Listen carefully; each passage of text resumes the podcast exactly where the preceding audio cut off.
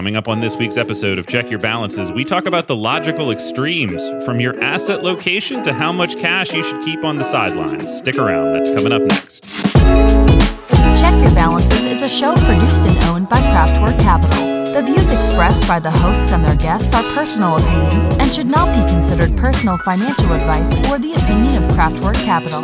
All investments have risk and may lose money. Consult with your financial advisor, tax preparer, or attorney prior to implementing anything discussed, and please do not use this show as the sole basis for financial decisions. Welcome back to another week of Check Your Balances. I am Ross Anderson, joined as always by my friend and co host, Dan Maseka. Good to see you, my friend. Good to see you. I'm a little bit out of breath, admittedly, from running up and down the stairs to try to quiet my dog, who has been raging for the last couple minutes. I mean, that's really pulling back the curtain on how professional our production process is. That you and I are both sitting here looking at each other. You're basically in your living room, and we record this podcast each week. Hey, why not? It's 2023. Exactly. And the dog is excited. So hopefully she calms down with a treat and we can actually record. And she doesn't introduce too much of her own content into our podcast this week. Hopefully not. To be clear, she is certainly not excited. She is furious that someone has entered our property, although invited. Yeah, she doesn't know that though. She she believes there's an intruder. I appreciate that about her. When she's not home, I feel like I miss that security, but it's inconvenient at times, but we'll do our best. Yeah, I'm with you. So today we are talking about an idea that got spurred because I was looking at a financial planning client's accounts and had just this really odd question. Now, sometimes when odd things happen in an account, it's because, quite frankly, maybe the client did something a little bit strange. But this account in particular was being run by a very well known robo advisor service. So, this is an allocation service that is rebalancing, monitoring, and adjusting this client's accounts. And as I looked at it in the Roth IRA for the client, the only position that basically existed inside it that I could tell was VWO, which is the Vanguard Emerging Markets ETF. And the more I looked at that, I went, what is happening here? And so that kind of led us down this path. And I think there are times that we think about asset location. Asset location meaning where do you put your positions? If you're going to own X, Y, and Z, which accounts should X, Y, and Z be in? And it gets very complicated, honestly, when you're trying to optimize for things like that. And this feels ultimately like it was an example of optimization that I ultimately didn't agree with. And so that kind of just led us down this path of what are some ways that we see things optimized that that might be a little bit funny? But Dan, why would VWO? And again, we're not recommending or not recommending that position. I, we we own that as part of our practice. But why would that be the only thing in a Roth IRA? So when we think about tax location, typically we like to keep some of our most aggressive or at least ideas with the highest potential return in Roth IRAs because of the tax status. So the more compounding or growth you get in the Roth IRA, the more bang for your buck you get for having already paid the taxes on the money in there.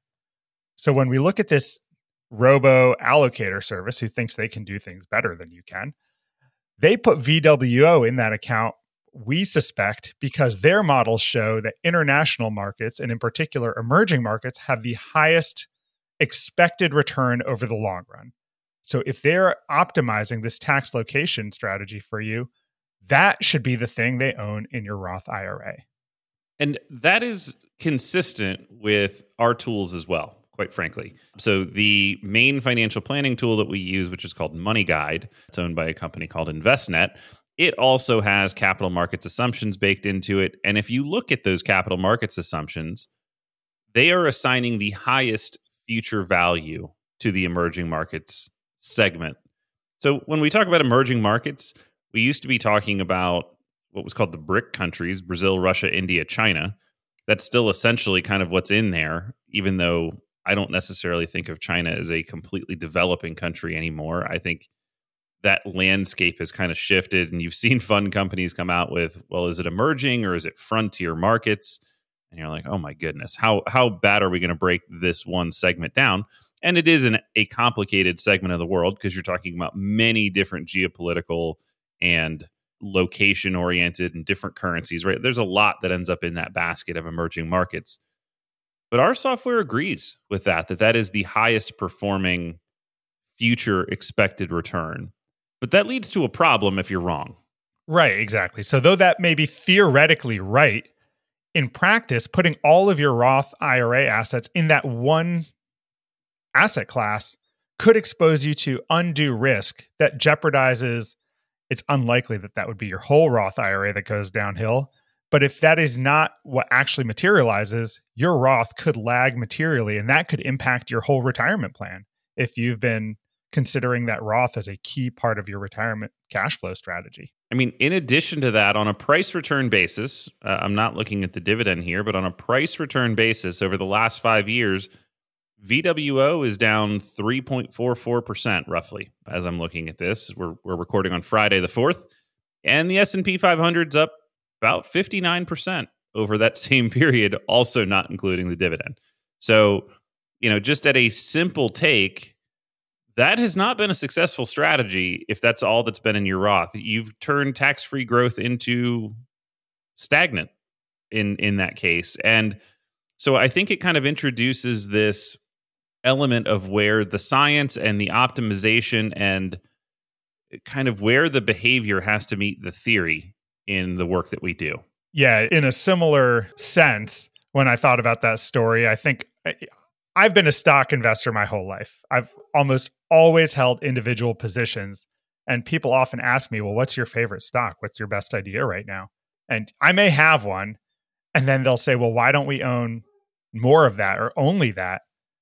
Because the same thing could happen. It could be my highest conviction idea, and I could be first totally wrong, period. It might be the worst idea in the world or I could be wrong for a very long time. And how long are you willing to follow that strategy if I'm wrong for five years? So, in your example, VWO has been flat basically for the last five years. It could still be a great performer and outperform the S&P 500 for all we know. That could definitely happen. But how long are you willing to let it be flat before you decide this strategy doesn't work? And that's a big risk too. Yeah, this reminded me when we first started talking about this, and I mean, this is many years ago at this point that I had the conversation, and I had a very um, honestly, I thought it was a funny conversation because the the person that I was talking to basically said, "This is before savings accounts were making you know four and a half percent or whatever they're making now," but they were saying, "Look, my cash makes absolutely nothing. The market makes more. Why would I keep any cash?" And so our normal answer there is, well, liquidity, you know, whatever. And they had access to a line of credit. They had access to plenty of credit cards. They kind of had all of the answers for, well, you know, if there was an emergency, this is where I would get cash from. And and yeah, you could say, okay, well, maybe there's interest in whatever. I saw a Chase card yesterday that was being advertised to me for 21 months as the interest free period. So if I went out and got that chase card and said, Dan, that's my emergency reserve, is that I'm going to have this line of credit where I can access, I don't know what I would get approved at today, maybe 20 grand on a, on a new chase card. If Chase is willing to offer me $20,000, do I need $20,000 in the bank? Or is that line of credit for free? Totally adequate for what we need to do from a planning perspective. I think that's a wonderful question for debate, by the way, because I hear that excuse, not that excuse, but that theory a lot. And I think in many regards, it's right. That is liquidity that you could have at the drop of a hat if you need it. But that does introduce a lot of risk because you're doubling down, you're, you're creating leverage, which can be great, or it can also be very risky because now you have a debt to repay. And if things don't go your way in the right time frame, you're going to be crunched again and where do you find that liquidity down the road I mean, I think that that's true, and and certainly that would be the risk, right? And I'm not advocating that anybody go out and do this. I think we're having this discussion from an academic perspective, but let's look at what could go wrong. Well, okay, let's say I'm doing this because I want to invest the money. I think the stock market is the better opportunity. Okay, so you're introducing risk there, but in theory, you do have capital that you could go tap into. We also know that the average recovery length from a bear market is 18 to 24 months. Now, there have been periods where it took longer. In 2008, I think from you know, from March of 09, you had to get back to 2012. So that was a three year recovery period. So 21 months of interest free credit card is not enough in that instance. But in most bear markets, you're going to get back to about even over that time period. So even if you're investing the money, you're going to have capital to go repay that debt. And and so I think at the logical extreme, I have trouble arguing with people that make that point even though at the end of the day, I think it's a more aggressive choice than what I would make because I'm sitting on plenty of cash right now and that is, you know, for a couple reasons. One, it's ultimately probably for a house purchase at some point whenever that happens to to occur. But number 2, it's just because I think of cash as the safest thing I can keep on my balance sheet as a business owner with variable income, to me, that helps me sleep at night. But for somebody with a W 2 job that's very consistent, I can see why they go down that path. True. Yeah. If you have a consistent W 2 job, I think the risk becomes lower. Also, as a business owner with lumpy cash flow, I always say you can't pay your mortgage with a credit card, or at least I can't. I don't know if anyone else can. To the extreme end of what you're saying, if we're assuming the market goes up three out of every four years, there's been no period of 30 years where the market's go gone down and you have a 0% access to capital i mean you should just use all of it like take all the money invest everything leverage up double down like i've seen that in practice recently and people have been burned with that strategy too but again if we're talking about the in theory versus in practice i would just take every source of cash i can and invest it and in theory i'll have a positive outcome I had that idea back when mortgage rates were still really low, when you were seeing, you know, a, a 30 year at sub 3%. You know, if there's never been a period in in the S&P 500 or at least I think this dates back to 1950 is the chart that I normally look at, but the worst 20 year rolling period in the S&P 500 is like 6% annualized gains, right? And so if I could borrow money over 30 years at 3% and make a predictable 6% over time, why wouldn't I take out like max leverage to the top of my savings rate and essentially take out a mortgage on the S&P 500? Now, I don't think you can get any bank to underwrite that product. That would basically be it's like a reverse annuity, right? Like your commitment is to pay in the capital over 30 years and then you're going to end up with whatever the variable portion of the portfolio did. Nobody would make that product, but in my mind, that was like a genius idea that if I could borrow this cheap money, why wouldn't I just crank that up and create the obligation for myself to pay? But I would have gotten way more money invested way earlier in the process versus what it would look like paying in monthly dollar cost averaging over a 30 year long period the forward returns should be massive relative to that if you had gotten all the capital invested at the start of the period. I remember when you came up with that idea. If we ran those numbers from the day you had that thought, I'm sure we would be blown away because the S&P, you just cited it, the 5 year on the S&P is over 50 something percent and that's price return, right? Correct. Yeah, I think it's 58% over the last 5 years. And it probably was about 5 years ago that we were talking about this cuz that I, I don't know again, this is just us goofing around like back of the office shop talk. This is not a legitimate product idea that we had, but I thought it was an interesting concept of if you could lock in low eh, financing rates and basically inflation lock your payment for investing, how powerful could that be? Well, th- this is you. You are an insurance company basically issuing fixed annuities, right? Someone could give, you could probably write that contract today with someone. I mean, in, interest rates aren't where they were back then. So, you know, you'd have a tougher time having as easy a slam dunk return, at, at least compared to when rates were 2%.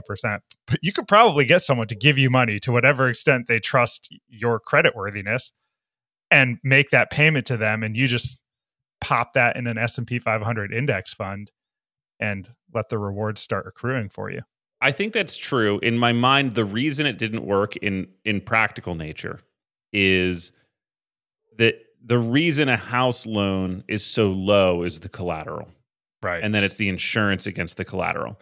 Right. And so for a bank to be willing to issue 3% money, they need some assurances that you, they can either come take your home from, from you or that they've got insurance on like the private mortgage insurance side that if your home declines in value that they're going to be made whole. And so in the case of making an S&P 500 investment, they would have to be willing to accept that same price volatility of what the market's going to do.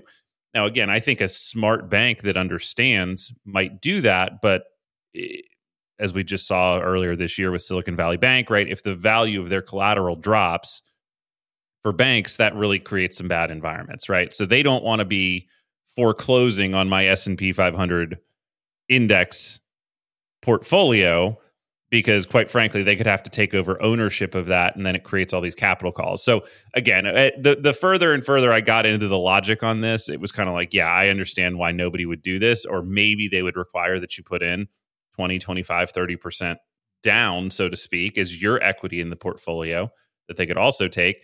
But really, what I designed was just a massive 30 year long margin loan. That, that's essentially what I designed was I wanted a really highly levered margin loan on really broad based assets where the predictable outcome becomes much more consistent over time. But that time is what the bank would have to be willing to risk uh, is being involved in that same level of volatility to take on that debt. Again, that's a crazy idea, but I, I thought it was a fun one at the extreme logic of why wouldn't I do this? It's funny that you brought up Silicon Valley Bank in our in theory versus in practice discussion, because I think that's another good example of something working in theory, but not working in reality, where, you know, they had a book of bonds that got devalued because of the change in interest rates. In theory, that bank was still fine. They were solvent, you know, long term. They didn't have any real issues necessarily, although I think under the hood there were a lot of issues that were discovered after the fact. But that was not the only issue that they were facing. Like if that were it, they probably would have been fine if news never got out of the the value of this this book of bonds. But in practice, on their balance sheet, they have to write off like a substantial number against this bond book they're holding for the long term that caused a run on the bank that really spiraled downhill. So again, managing in theory versus in practice are very different things. Yeah, and I mean not to do even a callback to to last week's episode. That was kind of our our point with the podcast about the money with Katie episode, right? In theory, I think her math works and in practice we see how people respond to you know maybe not saving the tax savings from doing a, a pre-tax 401k we don't actually see people executing in the exact same theory and so uh, i think our point for most of this is especially for the engineers out there i think that this is a really important lesson i think there's a tendency to want to absolutely optimize your finances to to get to a spot where you've made the perfect decision and in this world, I think we should be shooting for about 85 to 90% of the way. I think we should be able to shoot for a justified, practical decision that is going to likely work. That's the important part. It, it does need to likely work. But if you are trying to fine tune so far that you've got the absolute perfect asset location, asset allocation, etc., you're going to drive yourself up a wall. Like you just absolutely are. There isn't a perfect asset allocation. When we look, and, and this is the terminology I'm using in our financial plans now, I talk about a range of what might be appropriate. And that range might be, for example, on an allocation, hey, you're good between 90 10, meaning 90% stocks, 10% bonds and cash, down to 50 50. Like you, you need at least 50% stock allocation simply to keep up with inflation and to do what you need to do. And you could go as high as 90. A 40% range maybe doesn't sound helpful, but that's the reality. People go, well, what's the right allocation for me? Somewhere between 50 and 90. And again, that that's not an example. That's not universal. So I'm not telling everybody out there that that should be their allocation right now. But that's actually how it works in practice. And then between that, you're going to have a huge range of outcomes. Where on the 50 50 end, you're probably not going to have as high returns over time. You're going to be accepting lower returns for more capital stability. And on the higher end, you're going to say, hey, I'm going to go on that emotional roller coaster. But both of those kind of outcomes are within a very reasonable, this will work plan. And so I, that's really how I think about planning is let's find the range and stay inside it rather than completely try and optimize even though it's great when we find those little wins and those those techniques that are going to really add a lot of value. Right. So from my viewpoint, risk tolerance comes into play in between that range. It's like, sure, you can express your preference for risk tolerance, but first the thing has to work. So let's get it into the range that works. And then let's talk about your risk and what you're willing to trade off. When we were talking about whether you should invest the cash you have, it's the same thing. So let's say I have money to do a deck replacement on my house that I'm hoping to do next year. It's sitting in cash because financial planner Daniel would say, if you're going to spend that money, you should hold it aside. But then client Daniel says, well, the market goes up three out of four years. Why don't I invest it and have more money next year? My question would be, how willing are you not to replace your deck next year?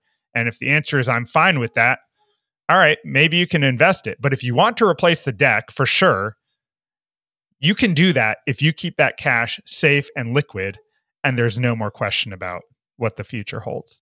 Yeah, that's the hardest part I think when we, when we do some of these modeling exercises is the fact that like yeah, if if you're not feeling good about the market, like maybe you would just defer that project. And there's no way that I've ever seen to model like decision variability like in terms of that timing into the models, right? What we're really able to model well is the variability in the market. And so what these software packages are basically assuming is unstable market but stable goals. When I think actually for most people there's instability in both or at least flexibility in both. It's not that they're unstable, but there's a flexible nature to well, if the last 3 years in the market sucked, I'm probably not going to retire. Or if the last two years in the market sucked and I'm retired, maybe I don't burn through cash at the exact same rate that I was going to and act like nothing has happened around me. Now, I can easily get up on my soapbox and say we should be building your portfolio and your assets so that they support the life you want to lead, right? We don't want the, the money to control us, but in the in the instance where it's not hard and fast and we really need to be super specific about when we make that choice, there's a lot of variability. There's a lot of ability to flex what you're going to do and not do, even month to month in in how you spend your money if if you've got variable income like we do. So, um, I realize this is a little bit theoretical in terms of our conversation. I hope it makes sense. Maybe you saw yourself in some of these questions and uh, thought, "Oh yeah, I've had some version of that thought." What's your experience with it? Do you have some example in your head where you went, "Well, why wouldn't I do this thing that seems so simple if that's what's likely to work over time? We'd love to hear from you. Check your balances at outlook.com is the email address for our show. We appreciate you tuning in, and we will catch you next week.